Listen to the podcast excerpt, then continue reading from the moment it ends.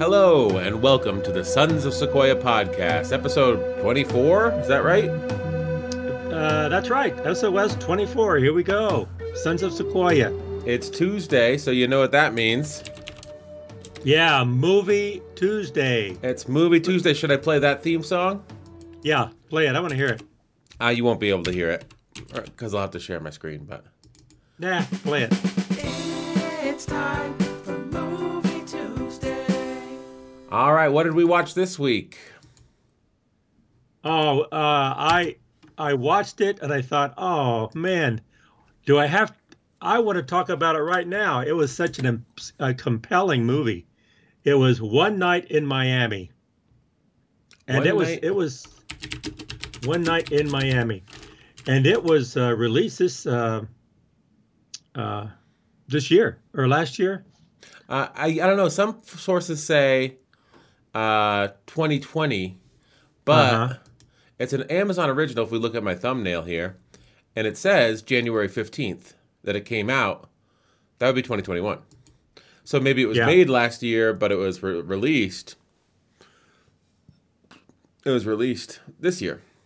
And it's a perfect one to watch for Black History Month because there's a lot of elements of Black history woven into a very short um, pretty powerful movie, all things considered. It was it was a yeah, it was very well done. Director was Regina King. I thought she did a fantastic job. Uh, and all and we were we were remarking all the actors were casted extremely well. Uh, the writing was great. The story was great. It was very compelling, and it's perfect for Black History Month because it was uh, issues of discrimination, but it was from the perspective uh, from from what I could understand. I'm not black, but it's from a black perspective. It was it was from their perspective, and uh, it was good. I thought it was great. Mm-hmm. Should we watch the trailer? Yeah, let's start with a trailer. Good idea, David.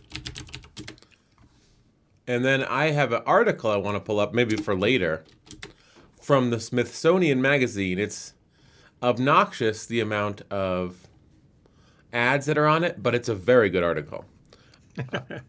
And maybe that's why. Uh huh. um, should we watch the long form trailer, two minutes thirty three? That seems right, doesn't it? Yeah. I'm gonna share screen here. Um,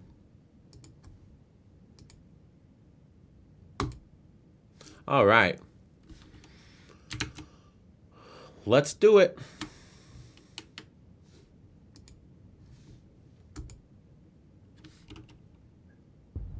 Ready for tonight? I'm as ready as a person can be. After the fight, we're all coming back here for the champ's victory party. Don't be late. Minister Malcolm X. Good news, the chariot is coming. You know I'm the greatest. That's right. Jim Brown takes the ball. Your record is going to stand the test of time. How's everybody feeling tonight? New heavyweight champion of the world. Say, champ, you don't suppose you could sign an autograph? Yeah, of course, man. Give him an autograph, Jim. Actually, Mr. Cooke. Oh, sure thing, brother. Don't you think it's about time to party? Tonight is a chance for us to reflect. You mean no one else is coming? Well, this is off to a hopping start. You all are a bright and shining future. You need to understand what is at stake here. Everything's not so black and white like you make it out to be. But we are fighting for our lives. You know I know what's going on out there, right? Listen, listen. Brothers and sisters, listen, listen, listen. Miami, the champs. Swear we'll never find a way to where we're going all alone. The goal is for us to really be free.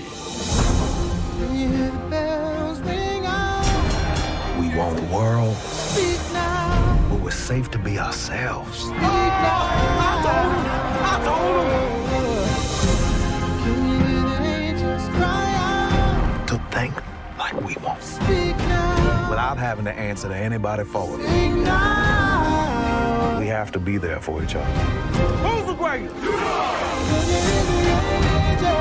You brothers could move mountains without lifting a finger.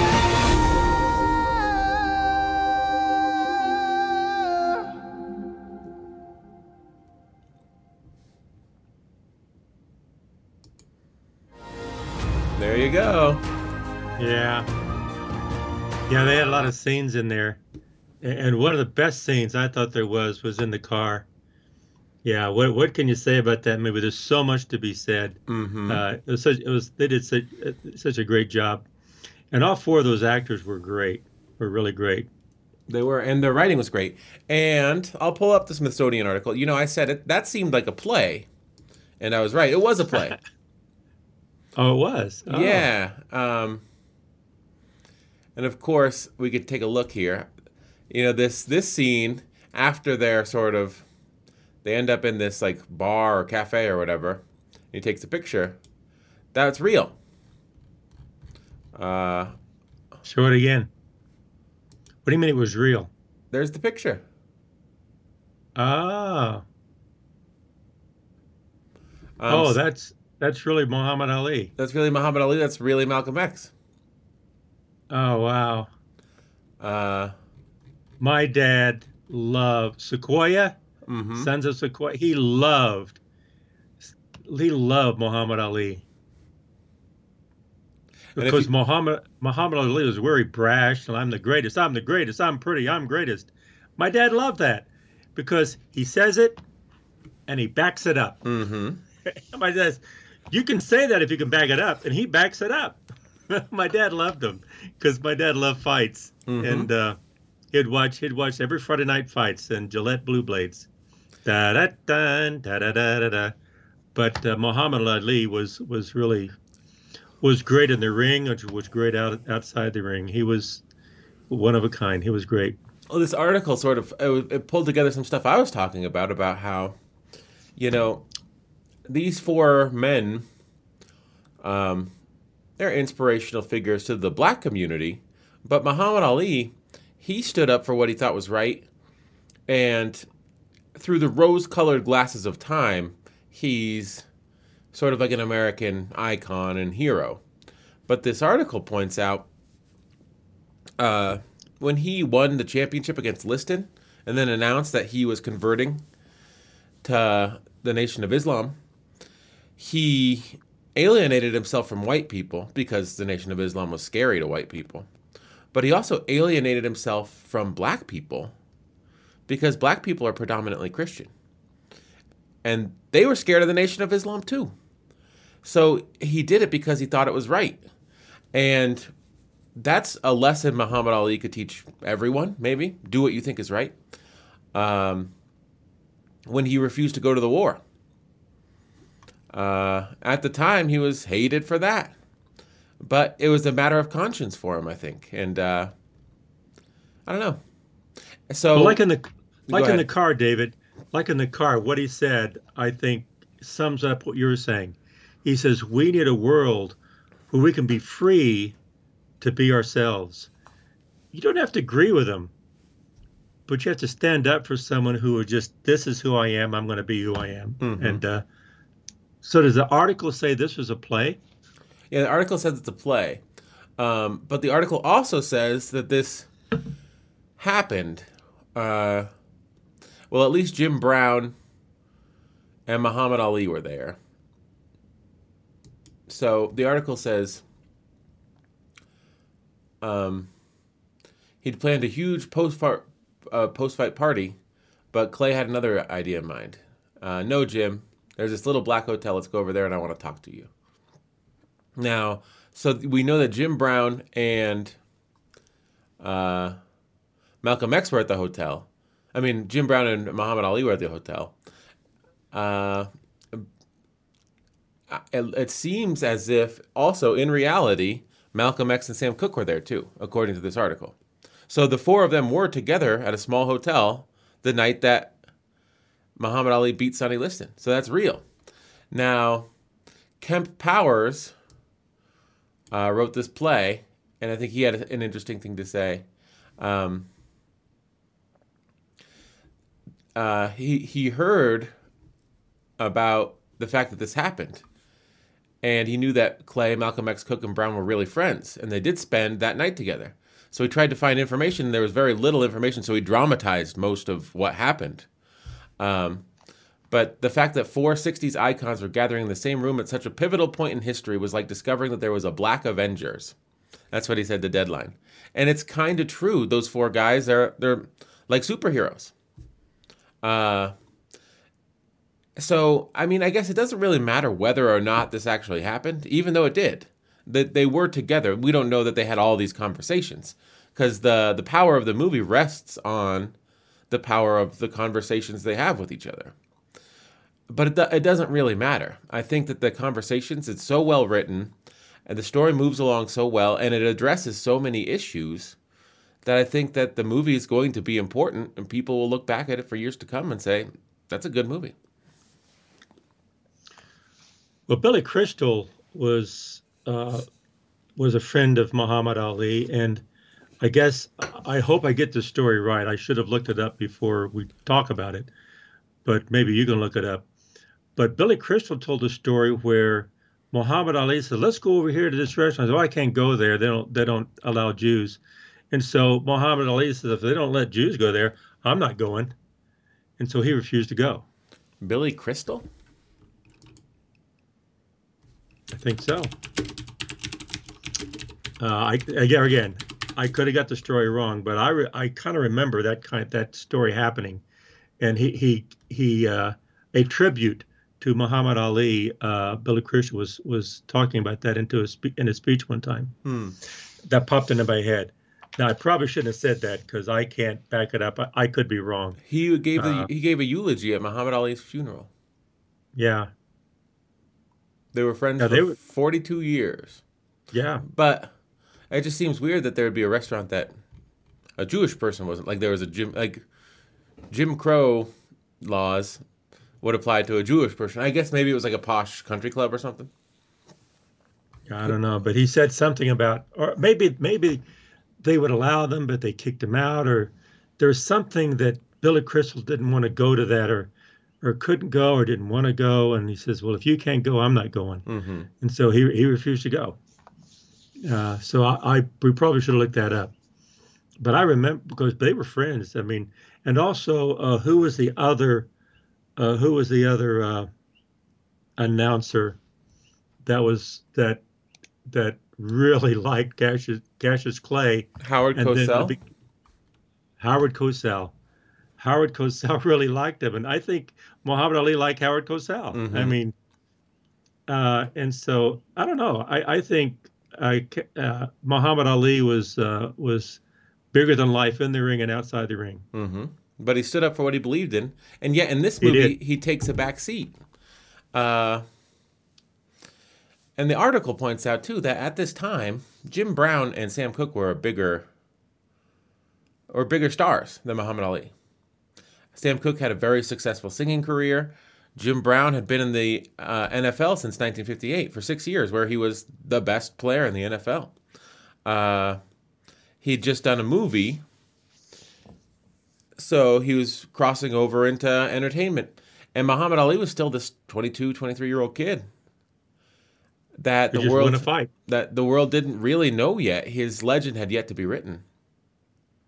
And when he refused to go to the war you know he lost three years of his prime i think 67 to 70 uh, that he wasn't allowed to fight and he did that on principle he gave up his career for for principle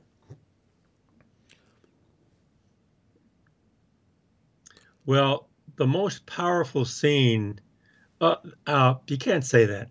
There are so many scenes that were so powerful. The writing was fantastic, and uh, uh, it addressed so many issues. But one of the opening scenes was Jim Brown with, um, uh, with was it Beau Bridges? Beau Bridges is the actor. Yeah, I don't know the is the actor, whoever. But that opening scene set the stage for the whole movie. And then it wasn't about blacks versus whites, it was blacks talking about black issues to blacks. And so it was really about uh, black issues but it was from the perspective of black. hmm And that opening scene was was was great uh, with with, with uh, Jim Brown. Yeah, uh, that was that was very powerful. it's interesting. The movie starts with four opening scenes for each of our characters.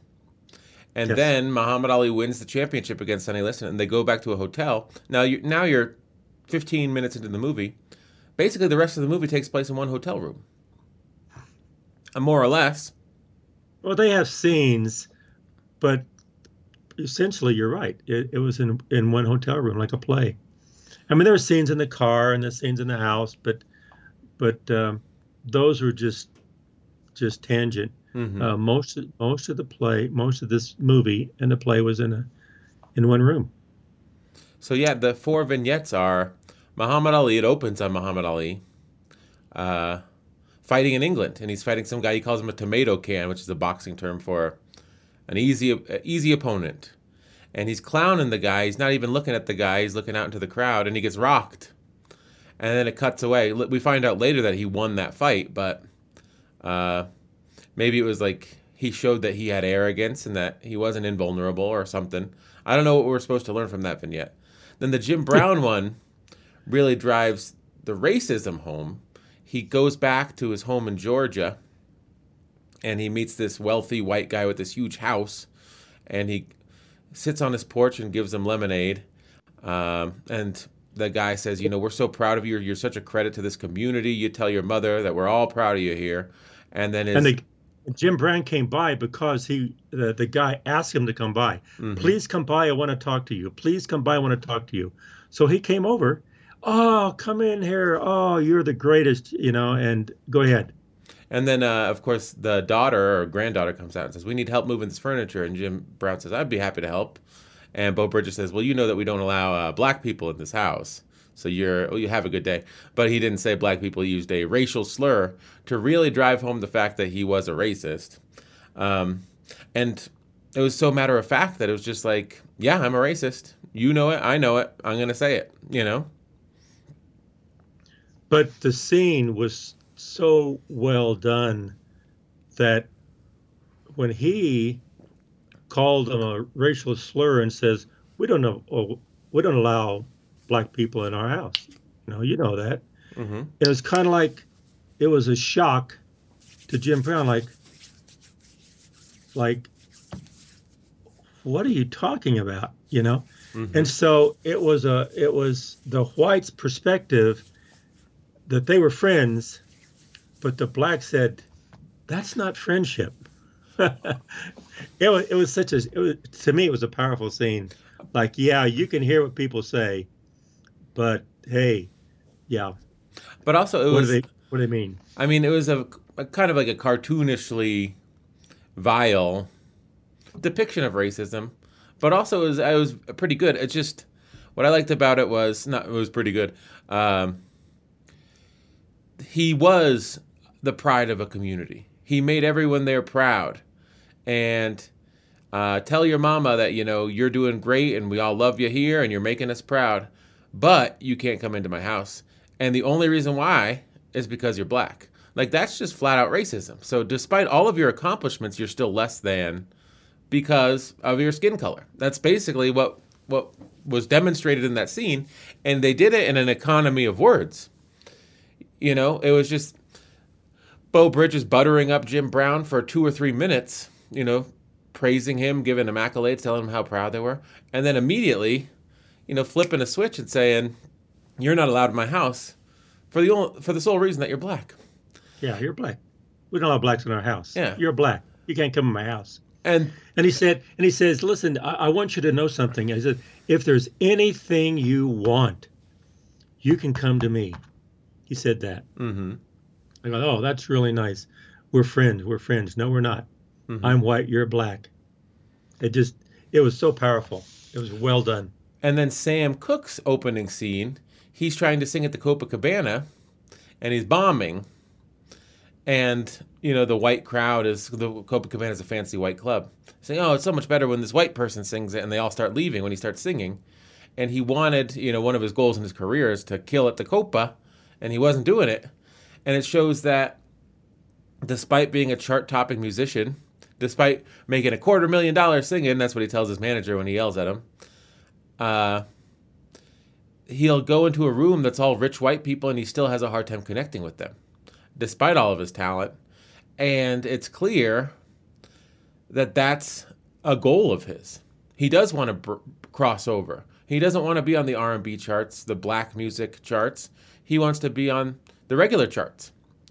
And so, you know, bringing his art and his skill to the white audience is a priority for him. And that's established in the first scene. And then with Malcolm X in the first scene, it's established that Elijah Muhammad, the prophet of the Nation of Islam, he's alive and he's living in Chicago and he's fathering all sorts of illegitimate children and keeping all sorts of mistresses tucked away in flea bag apartments throughout the city. And Malcolm X doesn't think that's in concordance with the teachings of their religion. And the problem is his whole life is based around his allegiance to the church. And so it's his struggle with his own organization. You know, this organization that preaches piety and temperance, but he's not seeing that from his direct leader. And he's thinking that he may have to make a change.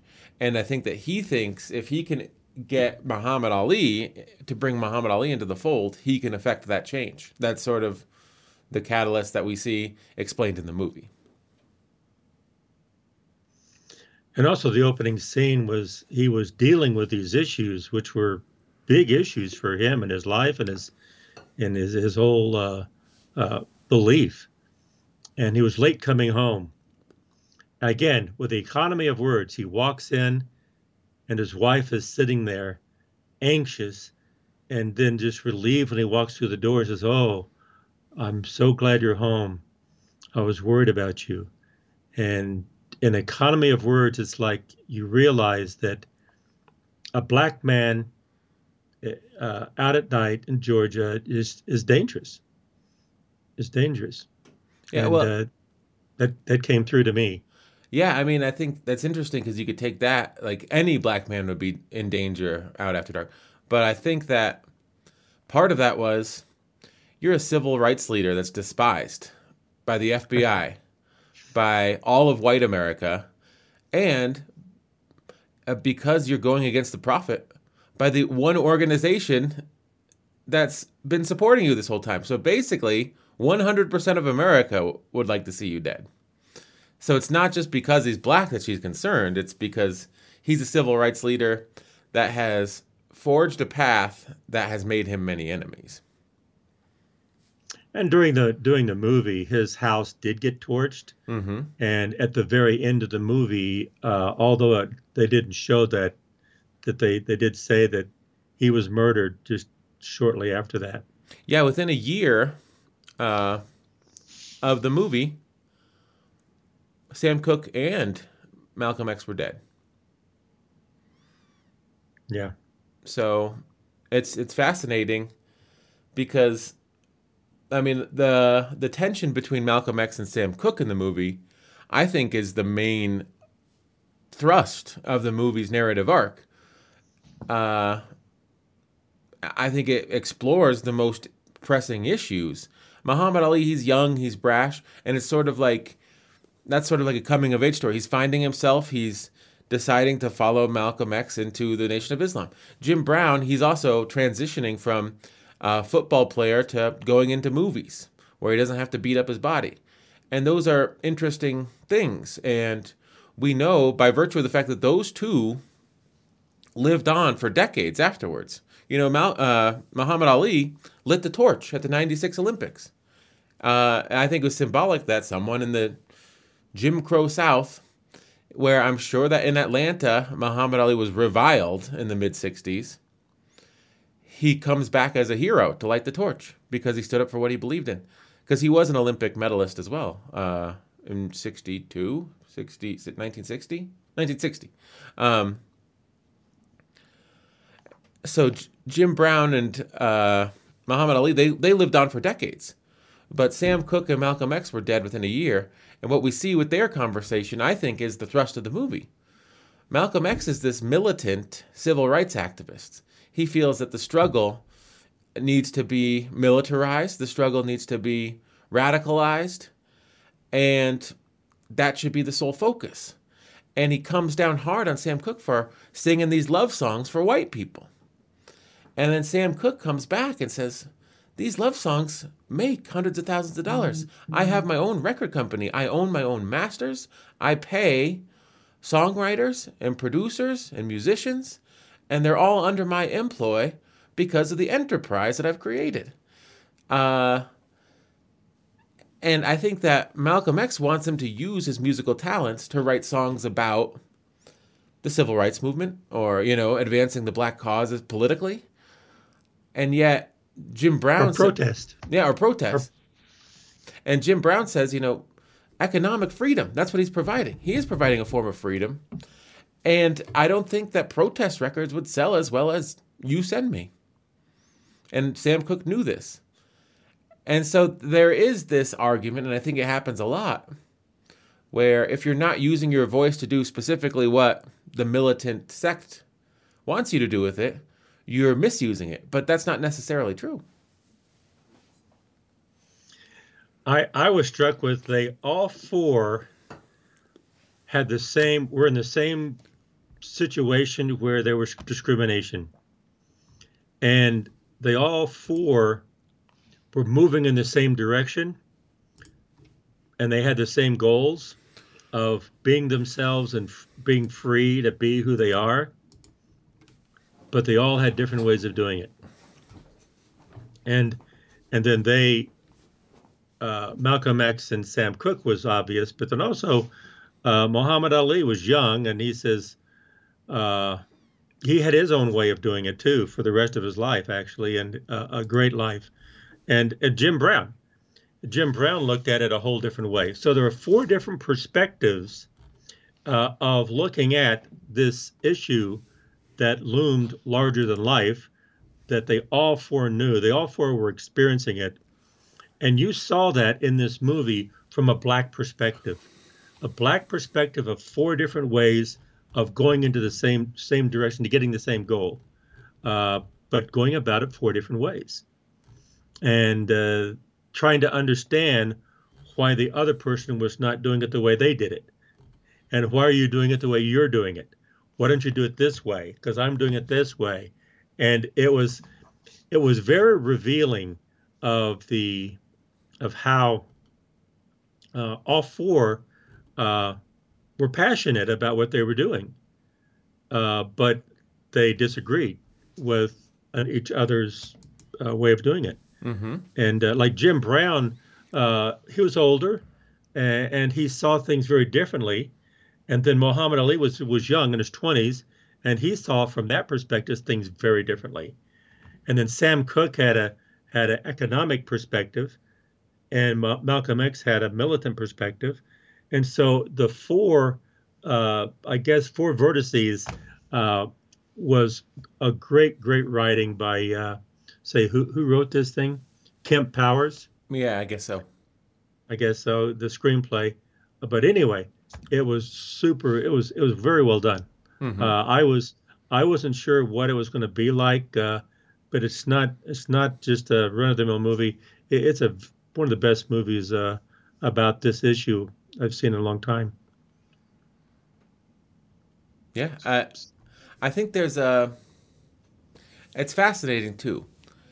They say, "Oh, you have this great voice. You should be using it to sing protest songs." And there's an argument to be made. I think we talked about this yesterday when we were discussing beforehand. There's a clip from Ken Burns Jazz talking about Louis Armstrong. And the historian says, you know, you have Martin Luther King and Malcolm X, but I would argue that Louis Armstrong did as much for the civil rights movement as those two, not by virtue of advocating for any specific political policies or protesting any harsh, unjust behavior, but by in the 30s, in the 40s, in the 50s. He was always there. He was always there blowing on his horn, singing his songs, and he was a black guy on stage with all the white guys. And the reason he was there is because he was exceptional.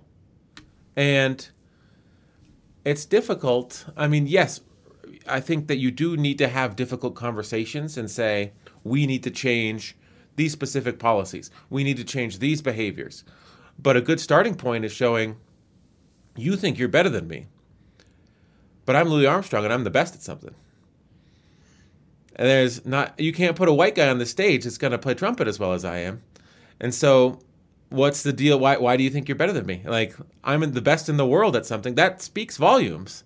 Even though it might not be the best in the world at protesting unjust laws or you know devising schemes to to eliminate uh, discrimination throughout the land by simply doing what you do better than anyone else in the world uh, is a good way to to make a showing for yourself and for for your people. And he was and uh, and Louis Armstrong was uh, he was there in the camera doing music for decades, mm-hmm. and he was at the table. He was in the room, and he was uh, uh, he had an impact of his presence was just an impact because he was there, and uh, the uh, uh, talking about in the room when it happened, talking about uh, Hamilton. I think uh, you know, Leslie Odom was uh, was in Hamilton, right? You, you're telling me. Yeah, this the that. guy that played Sam Cooke. This guy. He was uh, Yeah. Aaron Burr. In Hamilton. He did a great job too. He was so they all were great. They're all great. He's the only one that's nominated for an acting Golden Globe. now, I do think he did a great job. I also think the guy that played Malcolm X did. A, I, they all four. The ensemble was fantastic. Um, and I think that uh, let me see if I can find a picture of the cast from this article, maybe. Um, I don't know. I think the person they got to play Muhammad Ali and the person they got to play Malcolm X look a whole lot like Ma- Malcolm X and Muhammad Ali. and, and the the person who played Muhammad Ali, let's see, who was he? Uh, I don't know, but anyway, he even talked like Muhammad Ali. Uh, he even had the the vocal expressions, like it's like you're listening to, to Muhammad Ali, and, and it, it was it was super good. It was great. But um, there there are other scenes in the movie too that I thought were were very very powerful. Uh, the scene in the car when they were uh, to, At, when at they the liquor store. yeah at the liquor store. Uh, th- there were the scene in the car where they were arguing about what they wanted, and he says, "We just want to be free, but we want to be free to be ourselves uh, and be who we are." Uh, I, I again, I probably I'm misquoting it, but to me that was that was powerful. That that really summed it up. Uh, and so many times, the the play or this movie summed up things from different perspectives. That was Muhammad Muhammad Ali's perspective, and then Jim Brown, he had his perspective too, you know, and uh, basically it was the same thing. Uh, we're, and he would try. He was trying to tell uh, Malcolm X, "We're doing this," and also Sam Cooke, but we're doing it our way. Uh, he didn't use those words, but that's basically what Jim Brown. At least that's what I saw Jim Brown. They're all were experiencing the same things, so they all knew what the struggle was, but they all were were not going to do it the same way. They're all going to do it different ways, and I think the key is recognize that, and and support each other, and they did. Another great scene was when Muhammad Ali. Of course, this may be spoilers for people to see it, but it's not a spoiler. You need to watch it. You need to watch this movie to see how this stuff plays out. But Muhammad Ali finds out in the room, in the hotel room, that Malcolm X is leaving uh, the group, leaving the the the uh, the group because of you know what you mentioned before, David. Mm-hmm. And well, Muhammad Ali was going to go with him, but I mean, was going to uh, uh, declare uh, joining uh, Islam. Then all of a sudden, he heard that Malcolm X was leaving, and he was ready to fight him. And um, and he was he was angry because wait a minute, you pulled me into this and now you're leaving. What are you talking? And so, of course, Muhammad Ali in his in his classic way and his personality, he's ready to fight him. Come on, and um, but then during that scene, someone says there's some reporters out here. They want to talk to Muhammad Ali because he just won the fight. And so he went outside and he stopped. He turned around he's, to Malcolm X and said, "Come on, you coming with me?" He says, "You want me to come with you?" He says, "Yeah." So he disagreed with him, uh, but he believed in him, and he was still going to do what he was going to do. and he walked outside. He announced that he says, "I'm no longer Cassius Clay. I'm Cassius X," and he was Cassius X first, and then later when he was uh, I don't know what they call it in uh, Islam, he was ordained or whatever into the uh, into the religion. They they changed his name to, to Muhammad Ali, and uh, that's when it became Muhammad Ali. But but he he stayed true to his word. And uh, the way it plays out is kind of sad, and this article touches on it. Do you want? Can I read it? yeah, This is the historical. So, uh, Malcolm X was critical in recruiting Muhammad Ali into the Nation of Islam. But as Clay grew closer to the Nation of Islam's leader, Elijah Muhammad, in the months following the fight, his friendship with Malcolm faltered. The last time the pair saw each other was in May, when Malcolm attempted to greet his former friend, by then known as Muhammad Ali, during a visit to Ghana. He wants to engage with him. Say hello, Smith, co author of Blood Brothers, told NPR in 2016. He doesn't know Ali is mad at him, that they're no longer friends. He's got this half smile on his face, and Ali just stone faced says, Brother Malcolm, you shouldn't have crossed the Honorable Elijah Muhammad, and essentially walks away from him. Ali, who in 1975 rejected the nation in favor of Sunni Islam, the same denomination Malcolm embraced following his departure from the movement, wrote in his 2004 autobiography that turning my back on Malcolm was one of the mistakes that I regret most in my life. he never reconciled with his former mentor. But he, um, that was just a year. I mean, think about, I don't know, I think about my friends that I see. I may not see him for a year. And, you know, he was dead. He was hanging out with him the night that he won the championship. Within a year, Malcolm X was dead.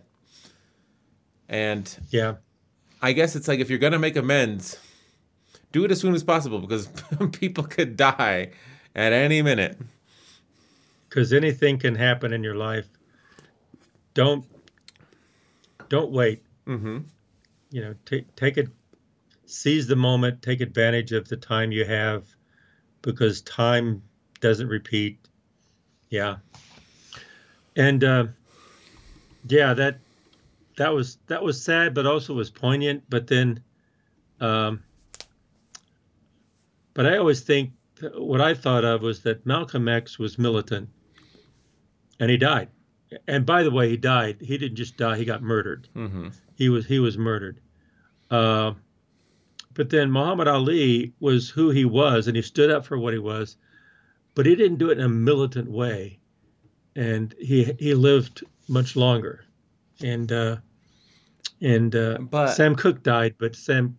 But So, so but Martin Luther King Jr. was non-militant. He was non-violent. He practiced turning the other cheek. He practiced non-violent protest, and he died too. So, I mean, I don't think you can attribute Malcolm X's assassination to his methodology, because someone with an almost diametrically opposed methodology also got assassinated. Mm-hmm. That's true. Uh, logically, you can't do that. But emotionally, I can't help but connect the two. And it may it may be wrong, uh, but I guess if you're going to be militant, you have to understand. In my mind, uh, again, this is my perspective. If you're going to be militant about it, and you feel like you have to do that, then you should do that. But if you do that, be aware of possible repercussions of moving in that direction. Yeah. Um, I read an So article. I, I can't help but think that. I read an article. It was in Forbes or Fortune. It was one of those financial magazines, where the reporter uh, was able to talk to this billionaire throughout the COVID 19 lockdowns. And the billionaire was giving his perspective. He wanted everyone to be in the office. He thought that everyone was overreacting. And then, of course, a few months in, he's like, I love Zoom. You know, I can have uh, 20 of my employees in a room in the next 30 minutes, even if they're scattered across the country. Like, we should have been doing Zoom a long time ago. But he did say, because the reporter asked him about the George Floyd protests. And uh, he's like, Yeah, I mean, there's a lot of injustice in this world, and you can get out there and you can try to fight the power. But if you try to fight the power, you better win. Because the power will fight back, and it has a lot of power by definition. And it's like, it's a pretty good point. Uh, you can poke the bear, but the bear might take a swipe at you. Although it, I don't, I'm not even sure if it was the people that Malcolm X was railing against that ended up killing him. It was his own. It could have been. It could have been allegedly. It could have been his own group that he helped build. It's true. It's true. Well, another thing I think of too, of course, we're getting away from the, the movie a little bit. Uh, actually, we're getting away from the movie quite a bit.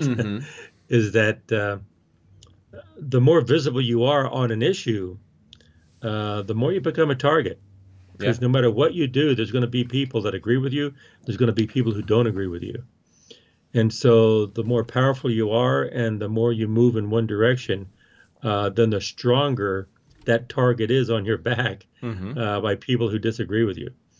And uh, so, on the other hand, Muhammad Ali, dis, the way he, uh, the way he addressed the issue, was not attacking the issue so much as saying, "This is who I am, and this is what I'm going to do." And so he addressed the issue by being who he was.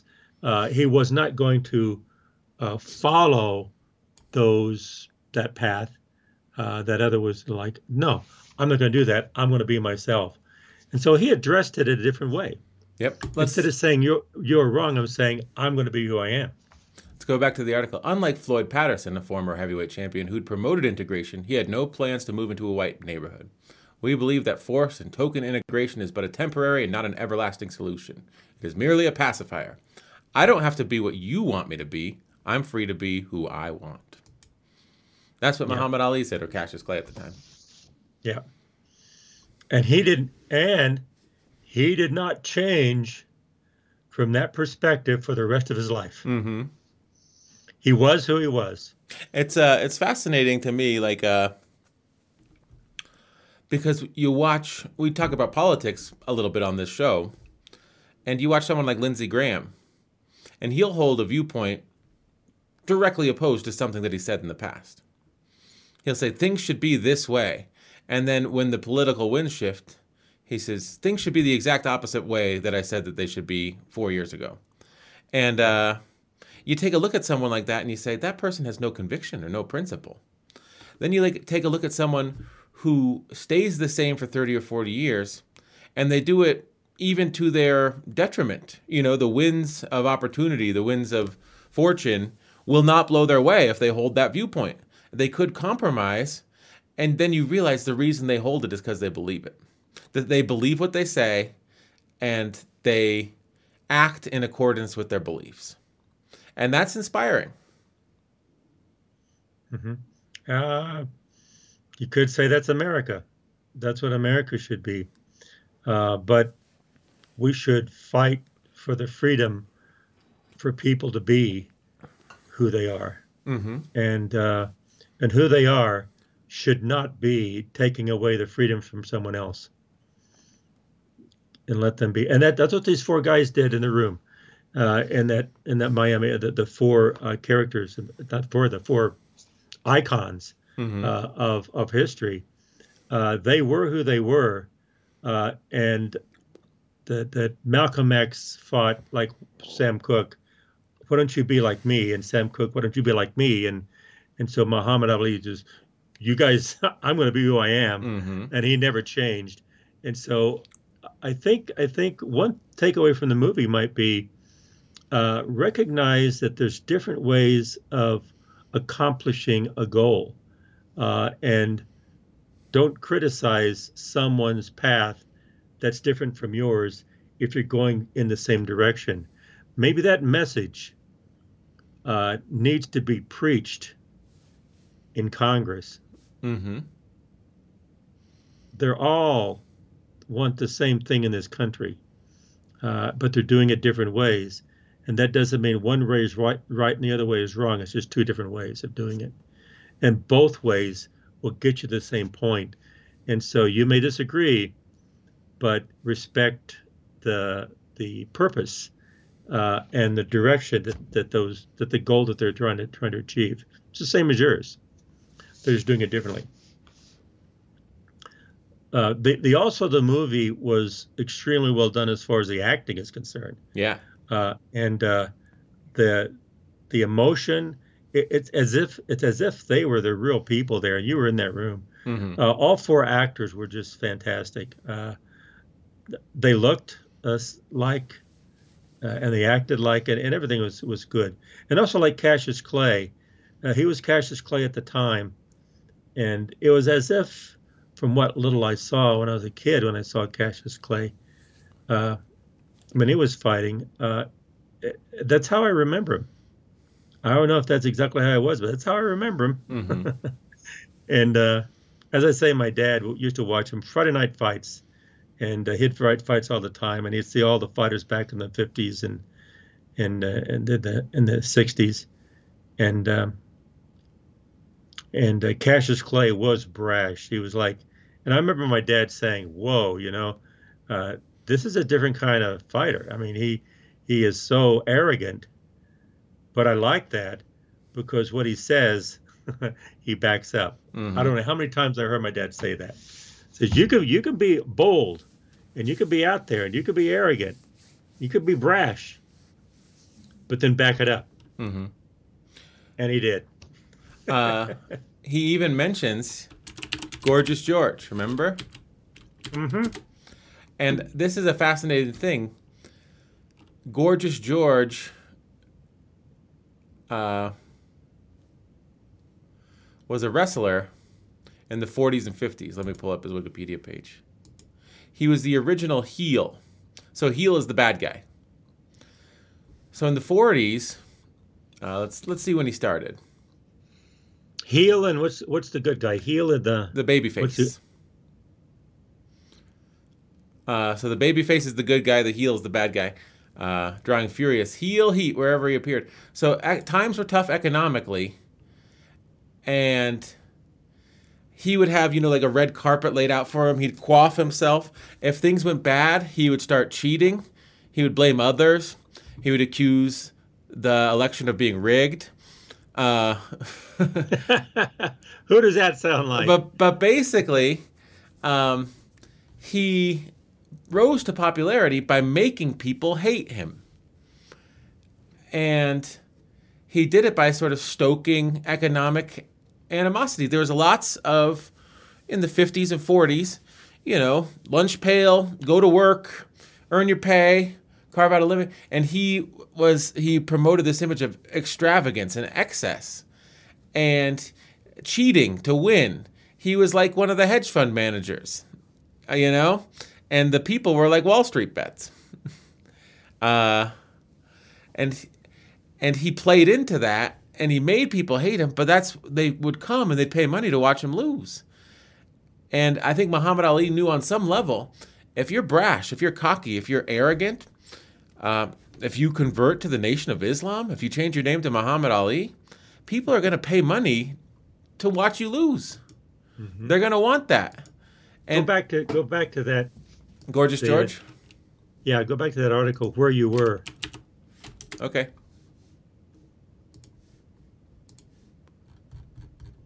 down there at the bottom. Look at the paragraph beginning with Bob Dylan. Uh, wherever you were when you came off of it. Muhammad Ali and Yeah. James Brown acknowledged that their own approach to flamboyant self promotion was influenced by George. A 19 year old Ali met 46 year old George at a Las Vegas radio station. During George's radio interview, the wrestler promo, the wrestler's promo caught the attention of the future heavyweight champion.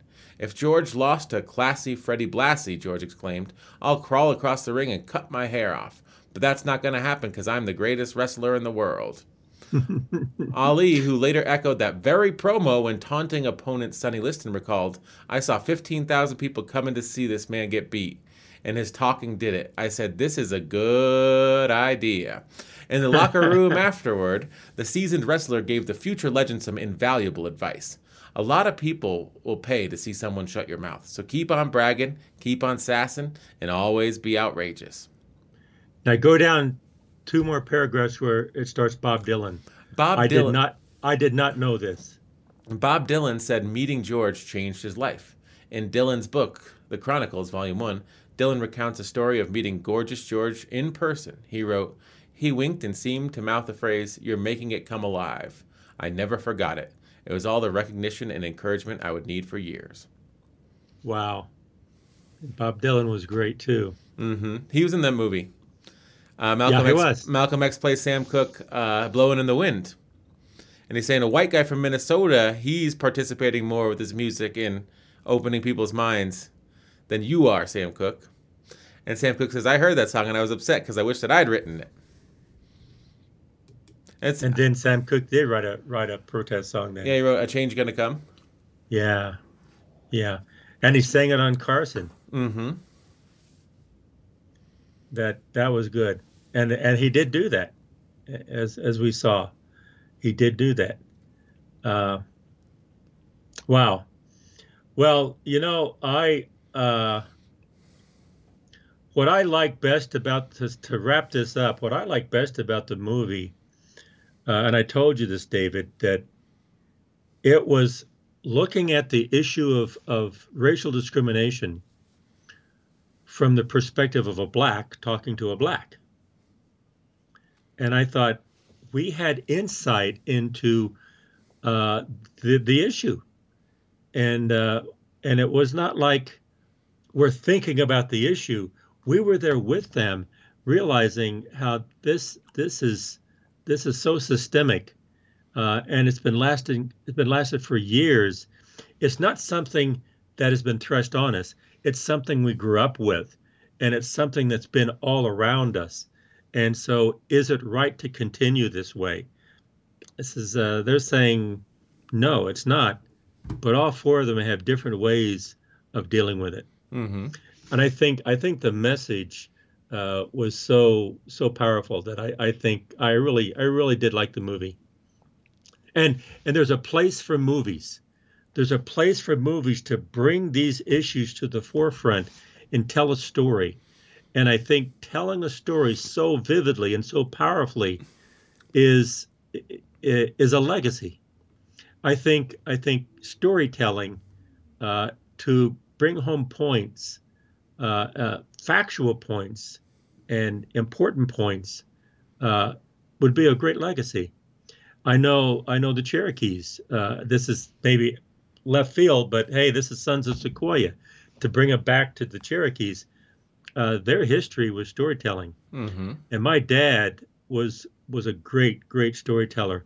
And uh, after my dad died, I was talking to one of my cousins on my mother's side, uh, not my dad's side, my mother's side, and uh, I was talking to one of my cousins, and uh, she was in the hospital, and he's, oh hi Mike, how you doing? I said I'm doing fine. How are you doing? I'm doing okay, you know, and and uh, and she says, you know, before you leave, could you tell me that story your dad told me about, you know, and it was kind of like storytelling is a legacy.